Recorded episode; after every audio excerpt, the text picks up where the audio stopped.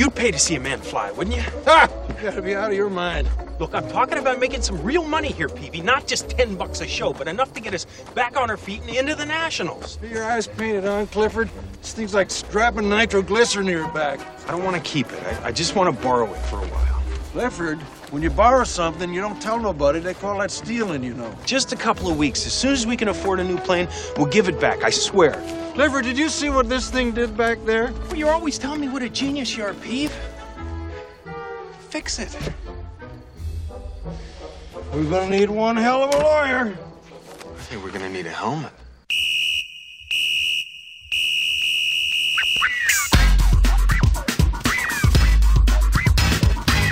Hey everyone, welcome to the boot. It's the boot. We are recasting classic movie reboots, so Hollywood doesn't have to do it. They're going to though.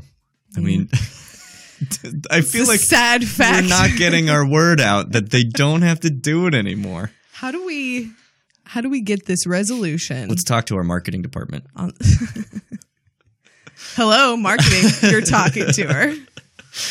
Guys, this week Ken and I are continuing uh, our theme of summer movies.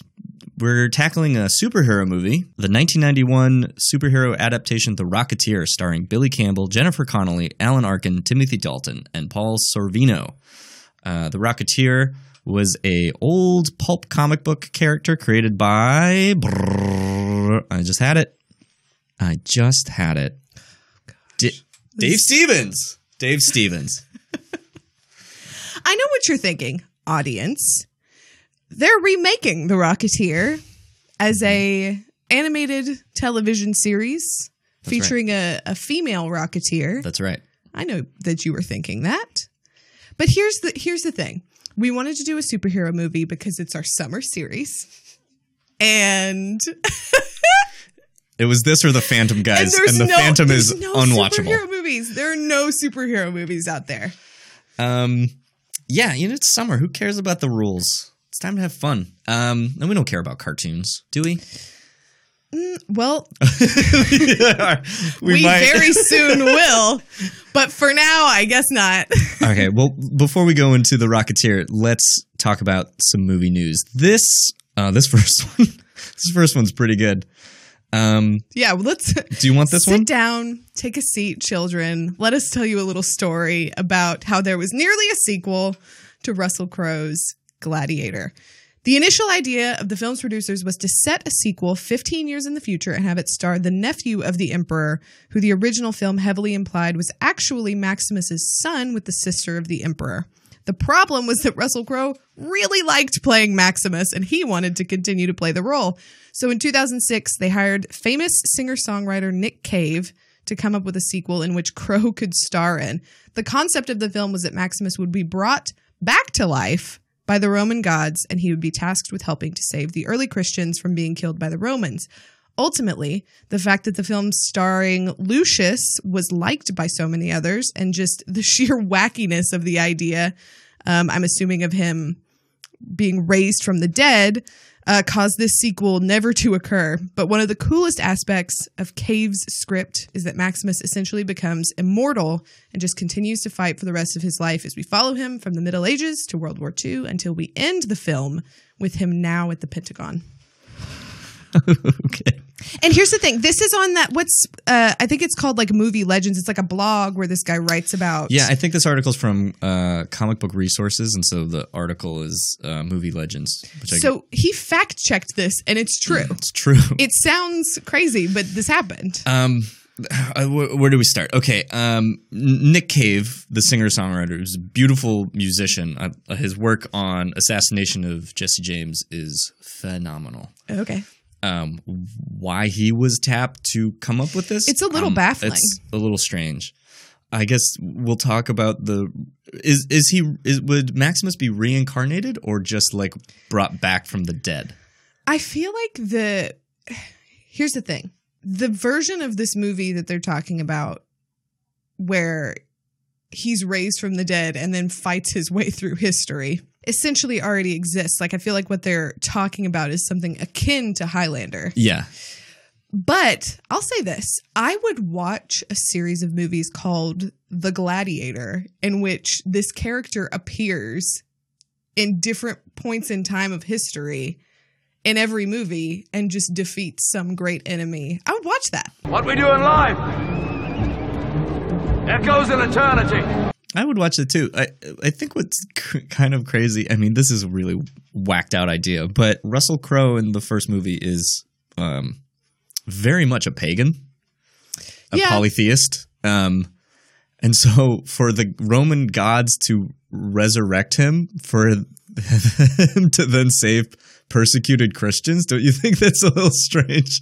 Like crossing of beliefs and mythologies and I like where religions. I like where this world posits that just like everything is true and it's all coming into play in one situation.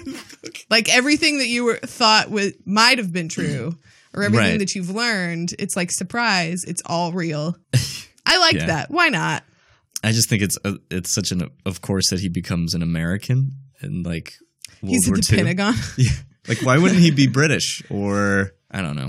yeah, like Italian? he'd like just become a spy at the Pentagon, like what or a general? I don't know. I don't get it. And what my brain, my brain is. I I would watch this movie so much. like, if I love, Ridley too, Scott that, like- directed this movie. the the um oh my gosh the I'm sorry. fact that first of all this was completely like thrown out there but also they talk in the article about how russell crowe was like desperate to make this movie like they couldn't talk him down from it and ridley scott was like i'm on board too but it just seemed like nobody could agree on what to make the sequel Yeah. i just think that's fantastic Okay. Next, Paramount rebooting the Teenage Mutant Ninja Turtles filmverse again. The Hollywood Reporter has confirmed that writer Andrew Dodge has been tapped to pen the script for the new film, which will be a new departure for the Heroes in a Half Shell following the disappointing reception of the 2014 film Ninja Turtles and its 2016 sequel, Ninja Turtles Out of the Shadows. This new movie will be produced by Platinum Dunes Michael Bay, Andrew Form, and Brad Fuller. Bay also produced both Ninja Turtle films under the supervision of Paramount's previous chairman. However, Jim Gianopulos is now at the helm, and it's said that he is looking to give the franchise a bold new direction. Hopefully, this means the new film in production will be less giant mutant monsters and more gritty ninjas in the streets of New York City. Hopefully, this movie gets mothballed and we don't have to watch it. I was going to say, who wrote this article saying, hope we get, he hopes we get gritty? I say he because I'm assuming a man wrote this because he hopes that we get gritty ninjas in the streets of New York City. Well, um, what's funny is so the original films were very much. Well, the original movie had a kind of grittiness to it that I think the uh, the current remake. I can't believe I'm talking about these movies again. That the new ones didn't. Like the new ones were basically let's just take the cartoon specifically and turn them into movies. And I think a lot of the Technicolor, bright, flashing, sort of animatedness to it really turned a lot of adults off who grew up with this stuff. How are you? We're ninjas. We're mutants. Well, technically, we're turtles. Oh, and we're teenagers, but we can still have adult conversations. I just, ugh, I'm worn out. I'm worn out. We're all worn out, especially everyone in this room is I worn think- out of these constant remakes. I think that because I'll be honest, I've never seen a Ninja Turtles film. I probably watched the cartoon when I was a kid, and I know our. I know our theme song is a Ninja Turtles song. Oh my god! If you didn't know that, just listen to it and sing in your head over it. Go Ninja, go! But the version of the Ninja Turtles that are in these new movies are grotesque Yeah, the fact that they were like, let's take cartoon upright walking turtles and just make them look as real as possible is a mistake. they really stress the mutant of it. Um, but I don't. I like. I don't know. I'm not a production like it. designer. I don't know how you balance that because the original ones literally look like puppets. So yeah, they look like 2D. I just don't need this. I don't need this one bit. What if it was like, what if they did this weird version of it where it's like four teenagers who sort of dress up like turtles? Okay. That's all I got. That's all you got? I was thinking like let's see if I have a take on the Ninja Turtles movie remake. Two years after the last one came out. Oh my god. Um, no, I feel like don't. yeah, the industry is making our point for us. Is this necessary? I have to say the best Teenage Mutant Ninja Turtles movie that's out there is the underrated animated movie TMNT. It's by far probably the best Ninja Turtles movie because it really like has a lot of character to it. Um, I know I just said we don't care about cartoons, but uh, You care about cartoons. I care. Yeah. Um, that one is probably the the better. You didn't mean it when you said it. I didn't. I just You were just I just wanted to, to, be do the cool. You were just Rocketeer. trying to be cool. You were just trying to. yeah. Yeah, it's okay. It happens to the best of us. All right, speaking of the Rocketeer, let's forget about this new Ninja Turtles movie and get into the rules. Okay, that's my cue. it just sounded so open ended. Cool. Uh, do you have anything more to say This about is Ninja no? I don't. I don't. But I don't. I didn't know what you were. It's it's cool. We're cool.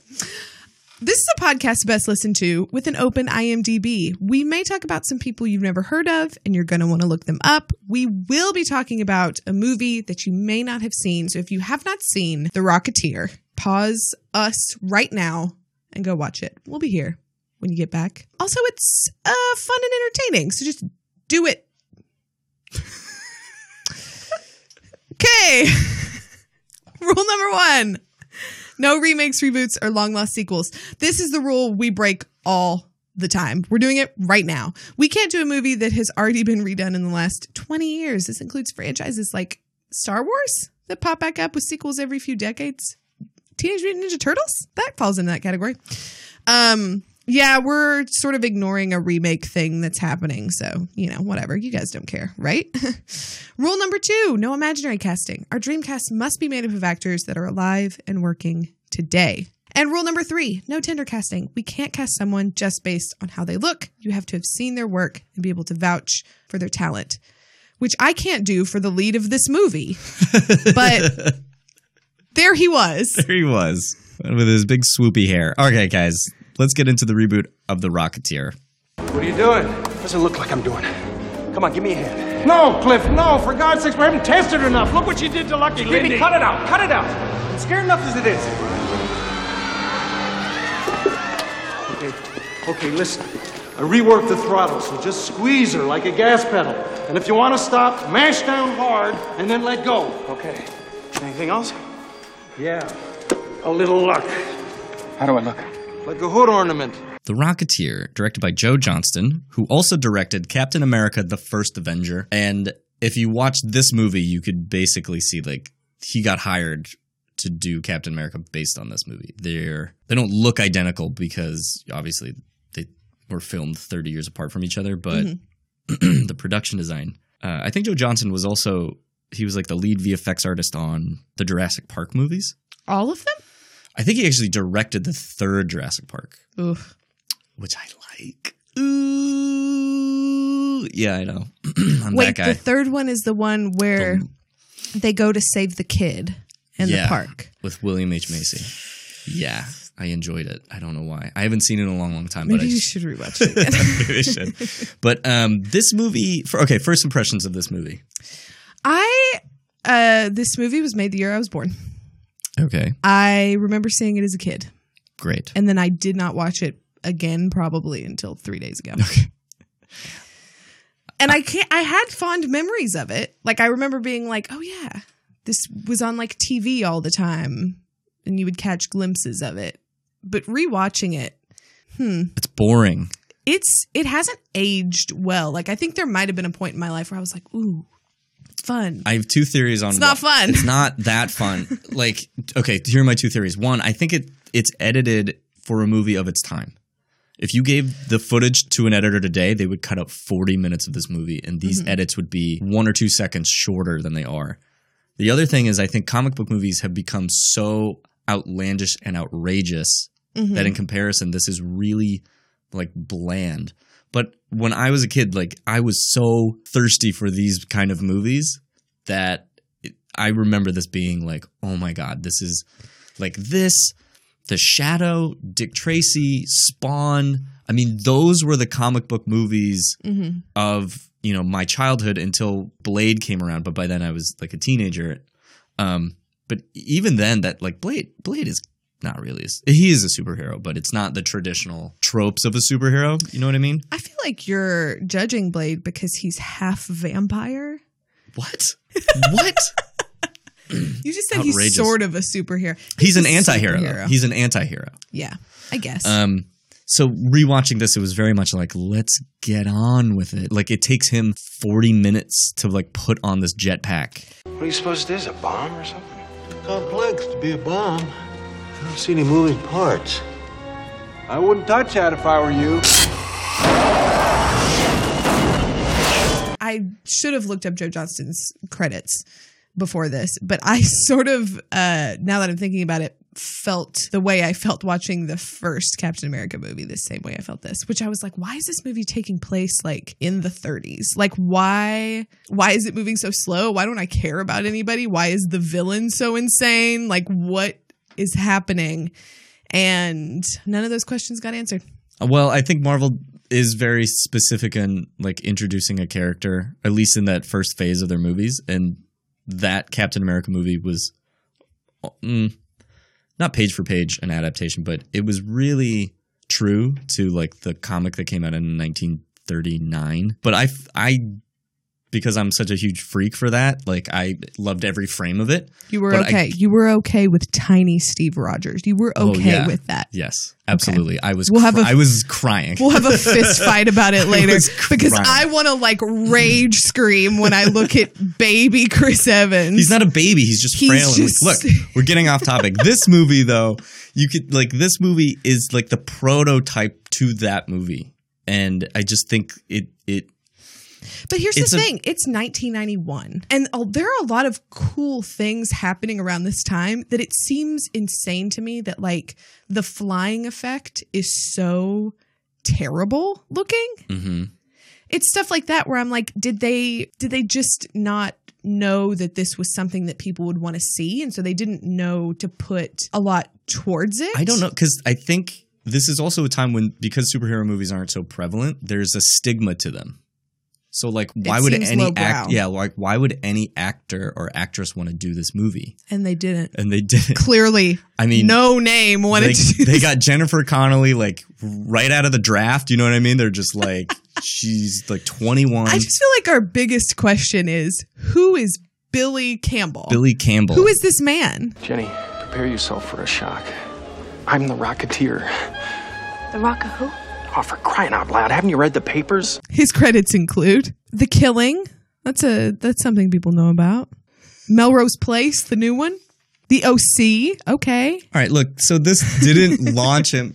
Pardon the pun. It didn't launch him to stardom, but I think if this, I don't know. I think if this property was like to be remade in a live action, it would look a lot different. It would feel a lot different, and you would probably get I don't know Ryan Gosling to jump in the uh, weird alien looking helmet that he wore. Yeah, it's just kind of sad because honestly, if a mo- if we remade a, a live action Rocketeer today, I think it would create a buzz. And clearly, it really it's become a cult movie, but it clearly didn't at the time. And so I'm sure he's probably a tiny bit bitter about it because he's like, man, I did a superhero movie before superhero movies, and it did didn't take me anywhere. Something that bugged me about him, other than his lack of personality, he wore his superhero outfit All the time. he went. All the time.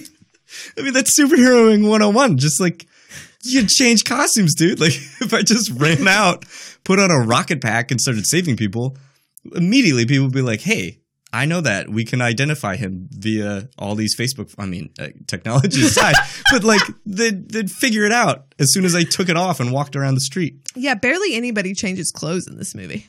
All right. Well, who should go first? You or me? I'll go first. All right. I'm not afraid. Okay, so I picked someone who I think thought he was making a foray into the franchise world and it took a big nosedive, but I think he deserves another chance at doing Oh, something okay. like this. Mr. Armie Hammer. Oh, yeah, I can see it. Yeah, he's got that square jaw. Yeah. He's got that Oscar pedigree. He he looks like a superhero, but he hasn't done that yet. And I don't know if we all saw the Lone Ranger. I saw the Lone Ranger. I saw it.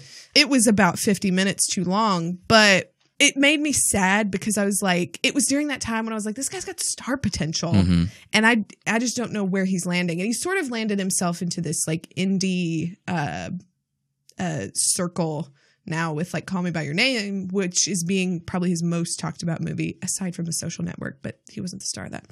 Um, and this would actually be really interesting for him because it's not a super modern, like flashing laser beams kind of. He looks up the time. Yeah. Okay, so let's think about Cliff for a minute. Okay. So the thing that I was trying to anchor myself around this guy is that he okay, so he's an air, airplane pilot. He's an mm-hmm. airplane racer. I, I guess I I get. guess there's a time in American I guess American that's history. a thing. They do sort of introduce us to him like he races airplanes, and we're supposed to be like, sure. Listen here, buddy. Building that plane took three years of our lives and every damn cent we had. Go file a claim on Uncle Sam. Who knows? You could get a lot. Yeah, and what? Wait six months? A year? We we made a living with that plane. Well, maybe it's time to get a real job. I'm sure that still happens somewhere, but uh, that blew me away. I was like, why isn't that happening every day, and why am I not a part of it? It's an I'm like a huge fan. racer. Um, so I was trying to think of it. It's like he seems like someone who's just also kind of desperate to follow this kind of dream. hmm And I thought of this actor who played uh, a young man who was like trying to make his mark in a big way um, in the movie The Big Short. And I picked an actor named Finn Wittrock, who was also in American Horror Story. hmm And so so I had seen The Big Short and I thought he was pretty good. And then I had to watch a lot of like American Horror Story clips of him because I don't have FX. So, um, but Oh. you meant to decide that you wanted to Yeah. cast him. I don't know why I thought you were just like I couldn't get episodes of American Horror Story, so I was just watching clips. like that's how you watched the show. no, I was like, I'm not going to watch hours of a whole show just to watch his performance. But um, one of the clips I watched, like he plays some sort of like psychopath killer, and for some reason I was like, this is a very like American Psycho Christian Bale kind of moment. So I was like, I'm going to go with him, and I'm going to show you the picture. Look at that swoopy doopy hair. Wow, he is really just pushing his jaw out. Yeah, and you also saw the rest of my cast, so that's I don't know most of those faces though. I'm gonna be shocked. okay. Um, yeah, so that's who I picked, and I and uh, you know what? I could have picked more for personality, but I I think I just I wanted to give this unknown guy a shot because I think he uh, I think he might start popping. Oh, he's also in the assassination of uh Versace. What's the sh- the show? Oh, is he Yeah. the oh the other Ryan Murphy? Mm-hmm. Well, okay. Here's the thing. He's a good-looking guy.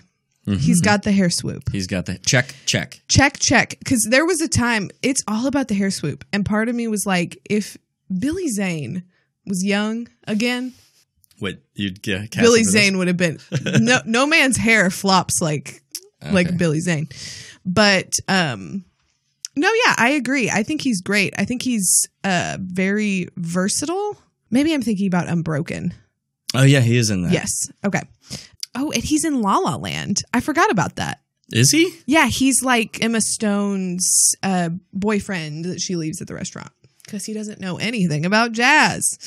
Um, yeah, no, I think I think he's great, and I think he's at a point in his career where something like this could really Yeah. Take off. Okay, let's move on to the real heroes of this movie. Let's start with Jenny.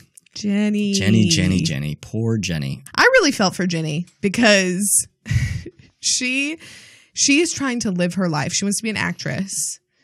And Cliff is very dismissive of her.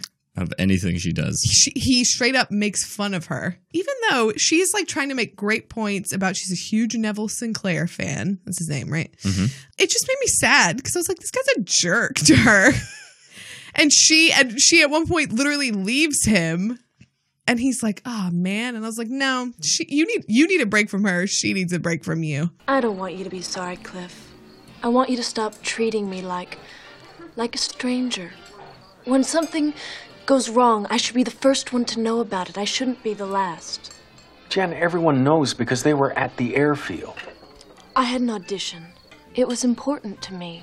Just like the last time when I flew the regionals. You got a big part. You stood behind Myrna Loy with a bowl of grapes. Yeah, no. If I was her, I wouldn't have taken him back. Jenny's arc to me kind of went like this be verbally abused by Cliff, then be verbally and physically abused by Neville. Here's here's a but then at the end, there's like a little window where she's like, fuck all this. I'm going to go and like beat the shit out of Neville. I'm going to steal the Rocketeer blueprints from his house. I'm going to go like at the very end, she starts being like really, really active. But Mm-hmm. the first half of the first three quarters of this movie, she's just like, she's just like a doll. Here's the dilemma of a female lead in a movie like this. Like, what if there's a version of this movie where, yeah, Jenny is being used as a pawn to get Cliff to show up places, and because that's what's happening. And she is on this great Zeppelin, it's going down. Her and Cliff are trying to get off. They get saved. And what if at the end of it all, Jenny's like, still not taking you back, Cliff? I think that I think that actually would make a better ending because then it's like, what has Cliff realized that it's like, oh, I, I he still has work to do. Like the end of this movie wraps up so fucking nice for Cliff. Yeah. When Howard Hughes just rolls up and he's like, here's my here's a new airplane and for you. what has have. he really learned? Nothing. Nothing. Nothing. Nazis are bad. I mean, yeah, that's something we hopefully all have learned. But maybe is there a moment where he apologizes? Because I don't remember. Is the apology that he came to save her? wow, if that isn't just a great commentary for our world, his apology is that Yeah. he saved He's the life. ultimate nice guy. Oh boy. Okay. Um. So Jenny, I um picked an actress who I thought could play a very beautiful and talented actress because she is a very beautiful and talented actress. Um, can kind of play. You kind of do need a little smack of that doe-eyed love interest, Mhm. just a little bit, but who would also be more active and activated in her own in her own regard in those moments where she's like, I'm gonna sneak around and do my own thing and you know escape on my own. Hello? Hello? Can anyone hear me? This is an emergency. Can you hear me? Sinclair? Sinclair, sind Sie das? Sinclair, my God. kennen Sie mal bitte sofort. Neville Sinclair is a. A what? Spy? Saboteur? Fascist? All of the above. I picked Lily James from Baby Driver, and she was in the live action Cinderella, and she was also in Downton Pride and, Abbey. Downton Abbey, and Pride and Prejudice and Zombies. And now Mamma Mia too. Here we go again. Mamma Mia, here I go again. the fact that I have to look that clip up now. oh god. Okay, yeah. So I I thought that she had a great mix of beauty and charm and strength. And she's not 21, which really bothered me about Jennifer Connelly in this movie. Mm-hmm. Billy Campbell is Billy Campbell? yeah. I, like I keep thinking Bruce Campbell. No, don't besmirch the name of Bruce Campbell. I would never. But so Billy Campbell was 32 when this movie was made, and Yeah. Jennifer Connelly was 21. As soon as I looked that up, I was like. I mean, the real the real thing is that how old is Timothy Dalton? He is more than twice her age. yeah. Way more than twice her age. Again, they got her like she she got out of high school. She went through the the draft, the acting draft, and Rocketeer was like, with our first pick, we picked Jennifer Connelly. And here's the thing, she is stunning. Yeah, She looks wonderful. Unfortunately, that's the thing where I can see somebody being like, that's great. She looks like a 30s ingenue. mm-hmm. And that's really all they Want wanted from Yeah. her. And that's the disappointing thing. Not that she can't do more, but that's clearly all they wanted to do. Yeah, Um, no, I like your pick. Thank I like you. Lily James. thank you. I think she's great. I picked someone who was a little bit younger, but I she's 23. She's not 21. She's 23. How old is Armie Hammer? Um 31. Okay, Here's the thing about Armie Hammer though that he's like 7 feet tall. mm-hmm. That's an exaggeration, but he's very tall. very tall. And so I was like this is going to be weird that like no matter who you pick, she's going to literally be half his size. That's what Apple boxes are for. right? And stilts. Um, okay, so I picked somebody that uh, I you have picked for something previously, but I saw her in a Netflix movie this weekend, and I was just so charmed by her because I think she's gorgeous and funny and Mhm. spunky. Mm, Spunky Brewster. Okay, so I picked Zoey Deutch. Yep. Um, who guys, again, honestly, I know you're not coming to me for your Netflix recommendations, but you should be. Watch Set It Up on Netflix.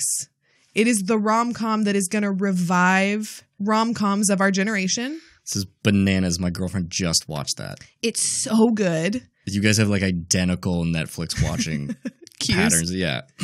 um there's just something so watchable about her and something that I wanted to achieve because like you said like she obviously should look like a movie star but I wanted to give the character somebody who is sort of not precocious but is sort of spunky enough to bring out uh just bring some life into cuz here's the thing even when uh Jenny is sort of striking out on her own and is like going to save herself essentially and like she ends up in um Sinclair's like secret radio thing like when she's figuring things out for herself there's still this sort of like playing dumb Yeah. direction that she's probably been given that's like don't take too much she's not given much and so i would like to assume that uh the role for um this new jenny would just be more like take control of what you're doing Yeah, I agree. We are we are in accord. should we shake on it Let's shake on it. Uh, let's move on to Peevy, played by Alan Arkin, who is my favorite part of this movie. And I, between him and Jenny, I think they're the true heroes of this movie. Yeah. Like, wh- Peevy- why do we need Cliff at between all? jenny peevy and a, s- and a stick of bubble gum they're the heroes of this movie Um, I just love Peevy's humor the whole time. You, you it it like what's weird. He doesn't get many jokes, but Mm-hmm. because it's Alan Arkin, every line is just sarcastic. his delivery is amazing Film fans were saddened by the news that actor Neville Sinclair was killed in the tragedy when flaming debris fell on his touring car. That's terrible.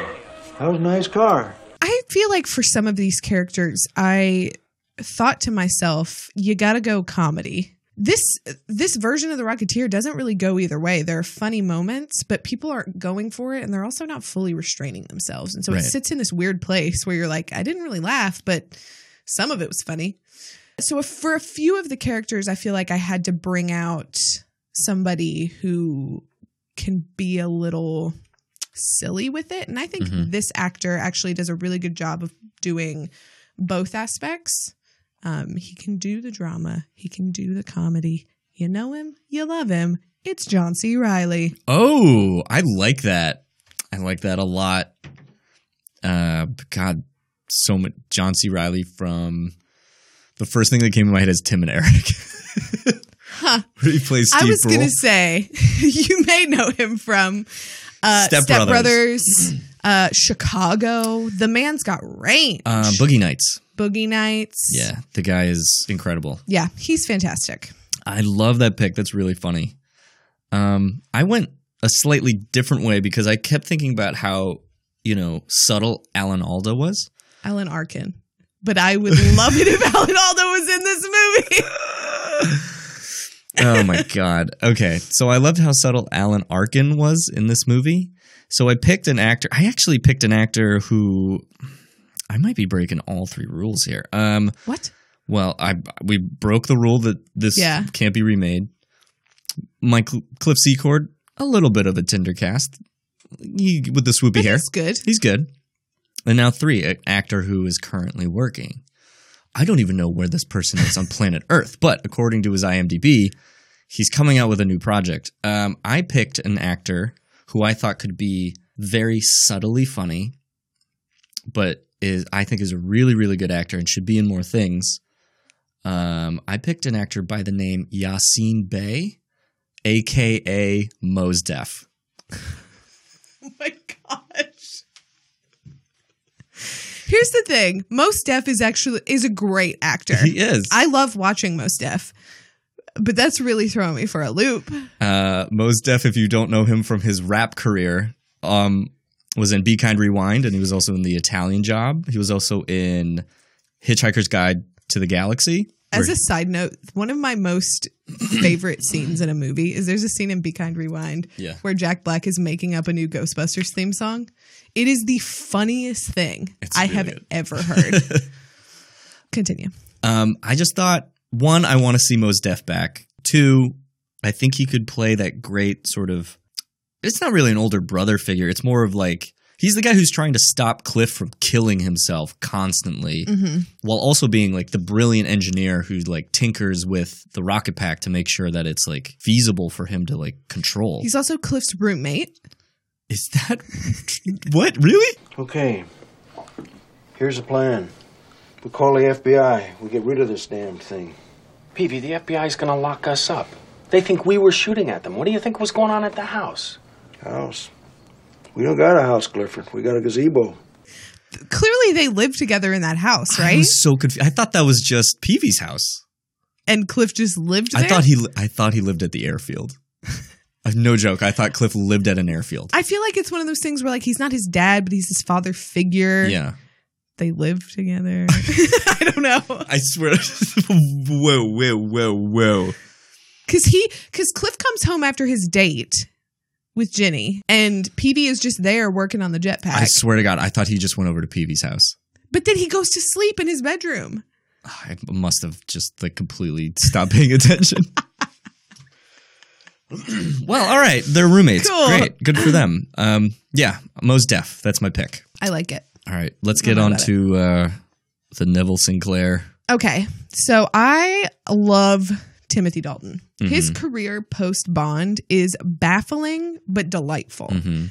Hot Fuzz. Hot Fuzz is incredible. incredible like incredible movie his timing is so spot on it is insanity to me that we took this man seriously Mhm. because he's a gifted comedic actor and he's great in this i think he's one of my favorite parts of this movie because he's so watchable Tonight when we danced, I felt something move inside me. I felt it tear loose and take flight.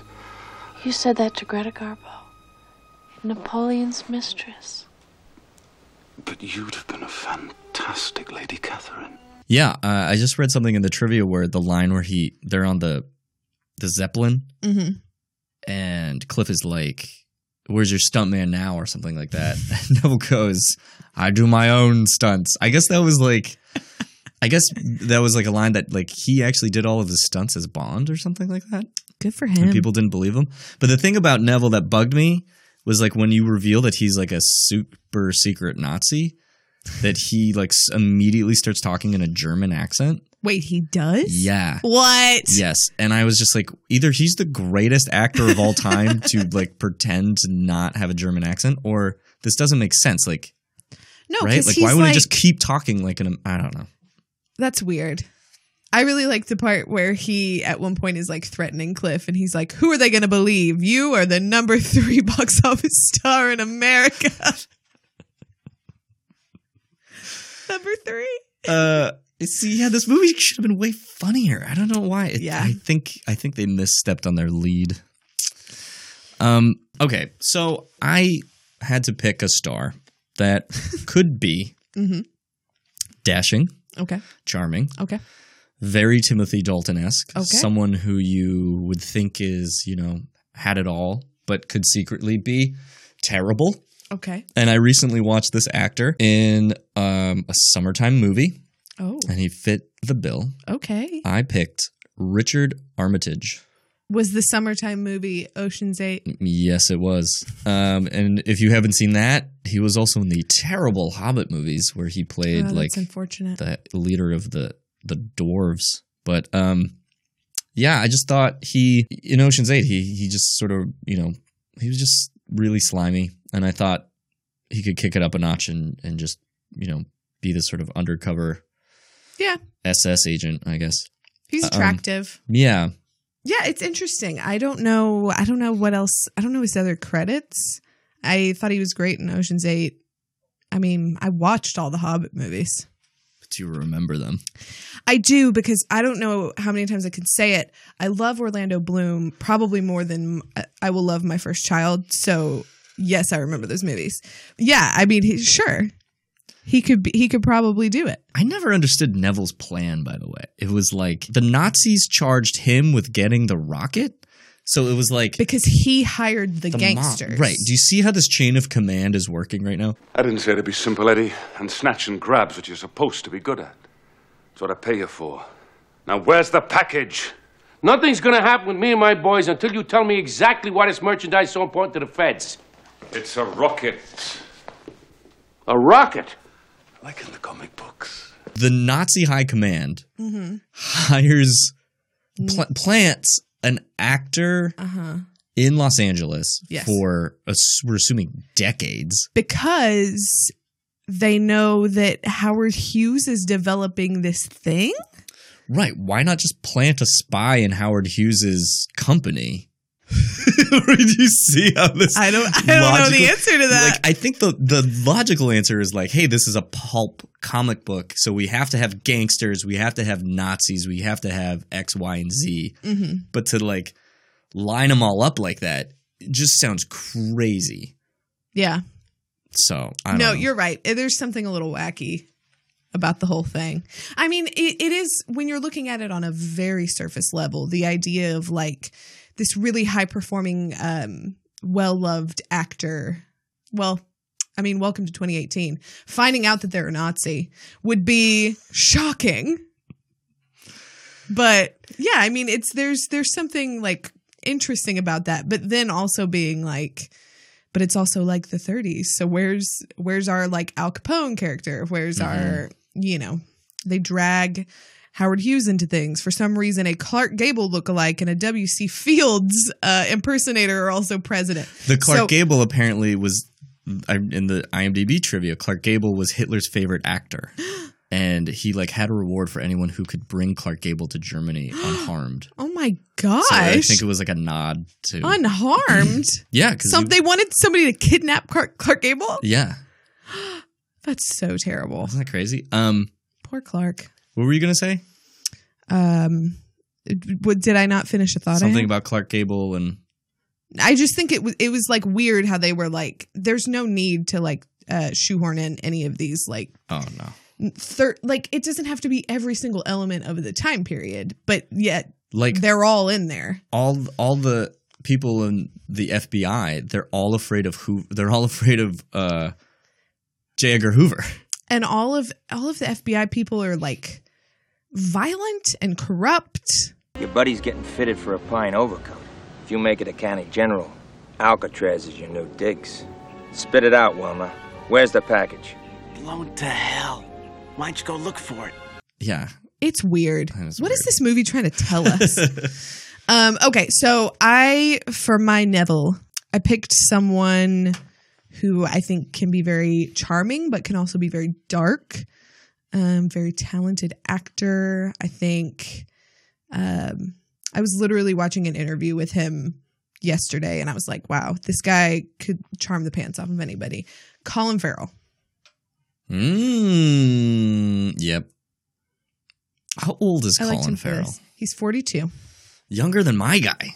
Damn. Yeah. Really? He's only 42? Yeah, I mean, okay, he was an addict, so he looks a little Older? weathered and worn. But give him a give him a little just for men. Grow his hair out. He's he's he's something special. I love Colin Farrell. I think honestly his performances as of late where maybe he's not trying as hard to be um the sort of like big budget star that I think everybody kind of expected him to Mm-hmm. be at one point have been way more interesting. And he's been giving us a lot of great performances. His last two movies, Killing of a Sacred Deer and The Lobster, were phenomenal. Killing of a Sacred Deer. Guys, if you want to see people literally acting the hell out of something, Nicole Kidman and Colin Farrell in this movie. And that kid, that other, the Irish kid. yes, Barry Keoghan is amazing Um, as well. Yeah, he, Colin Farrell obviously can pull the bad guy double cross very well. Yeah. as we Okay, found don't out. get me started about how honestly, honestly, don't get me started. But he could he could have just stayed Grindelwald. This listen. Okay. He was probably like, I'm doing this for my kids and I want to get out. That's probably what it was. But then did they tell him it was going to be Johnny Depp? I Why don't didn't know. anybody do anything about this? this is a whole other podcast. Ugh. Um, let's move on to Eddie Valentine, played by Paul Sorvino. Double.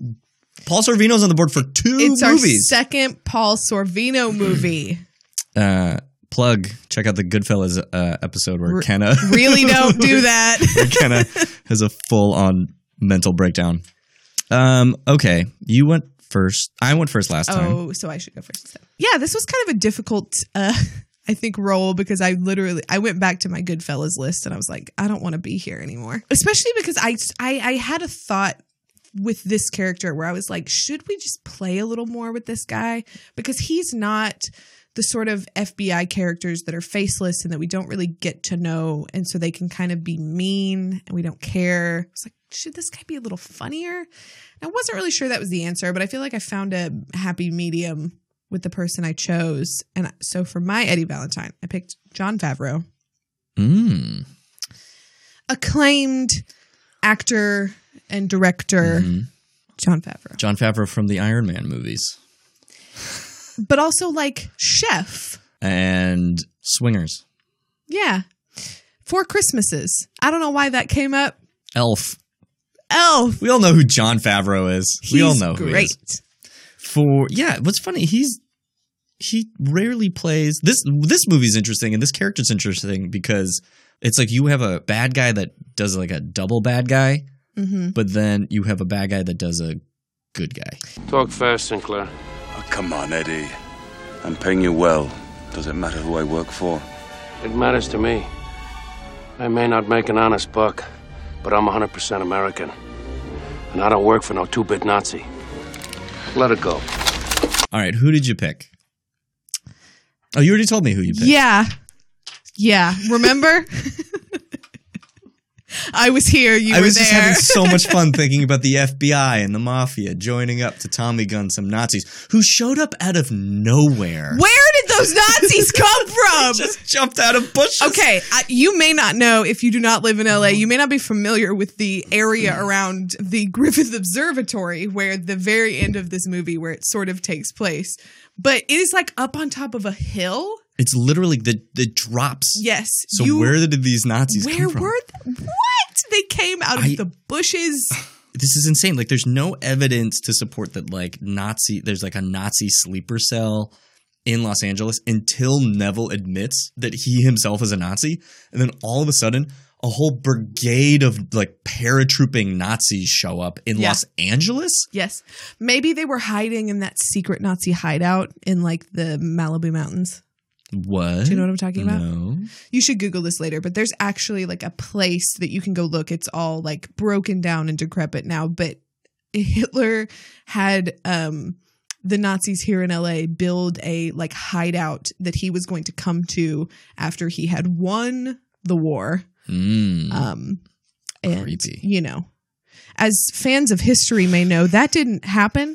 so the big sort of like compound just everybody got arrested, it all went to crap, and now you can like hike up a mountain, I think. Ooh, weird. A little further north and get to it. Okay. Well, okay. So for Eddie Valentine, I picked uh, an actor who kind of pinged in my head when we did The Rock.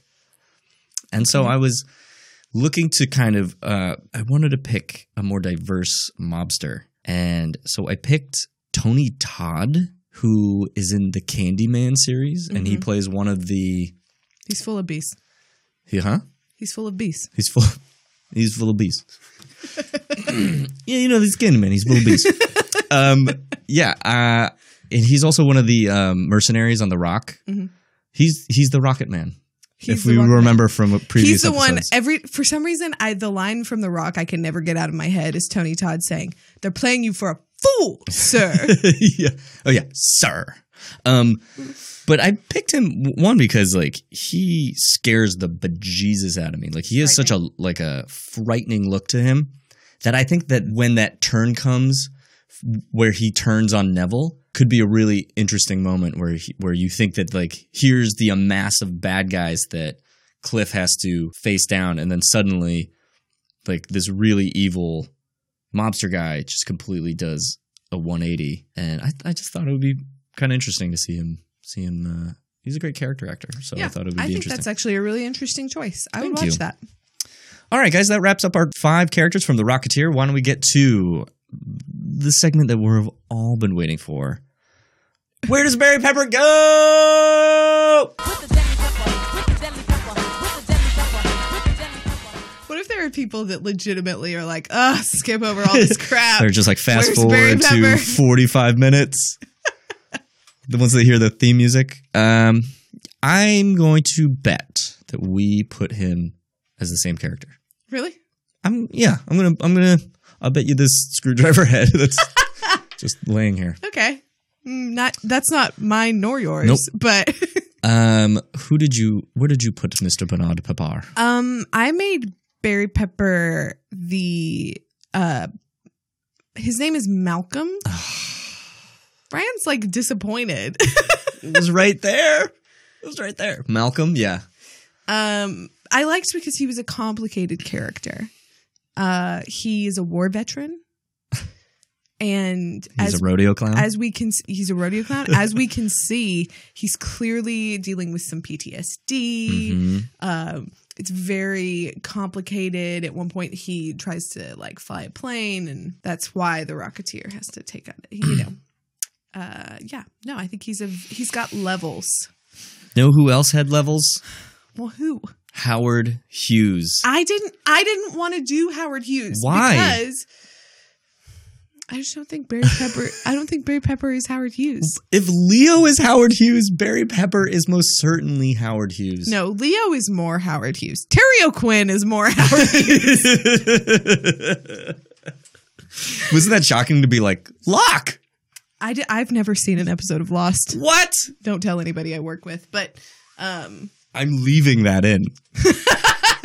I've never seen an episode of Lost. I tried and I found myself just I think I think some of it is just that like if you weren't watching it when it was on and when you had like the whole like world support, it's just lost a little bit of that uh, urgency and interest. I mean, I'm sure that's incorrect for some people, but it's not my not my jam.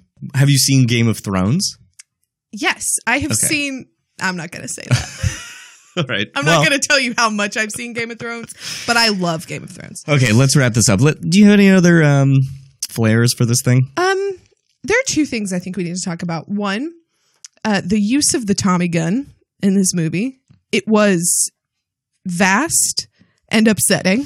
Literally, the way that they like approach when they when the FBI like surrounds Peevy and Cliff's uh, hideaway, um, and they just start like blasting the whole place away. I was like, what what is this? I mean, I know it's the 30s.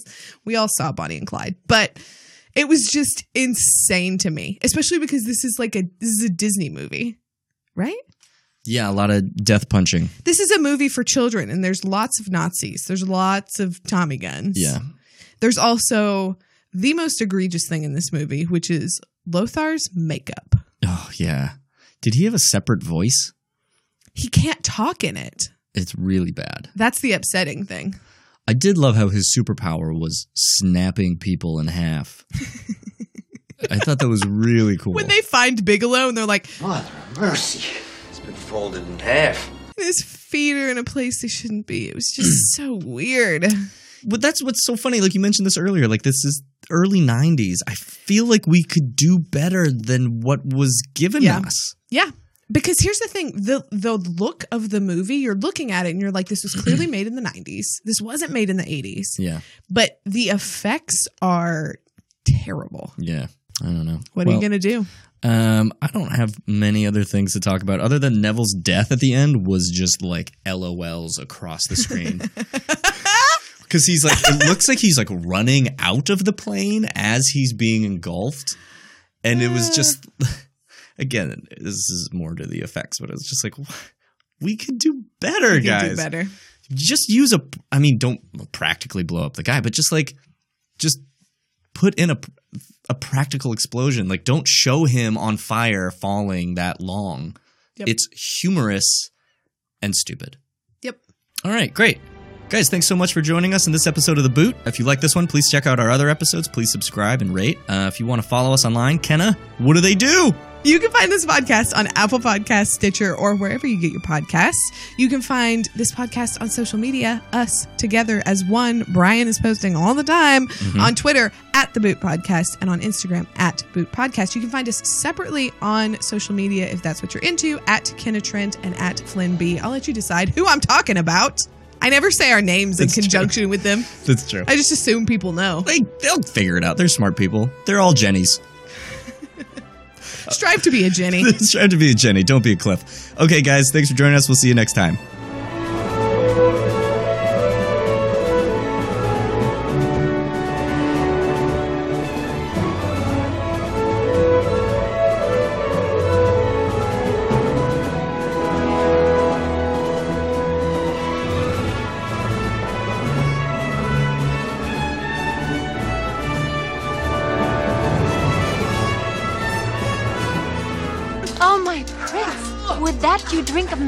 As deeply?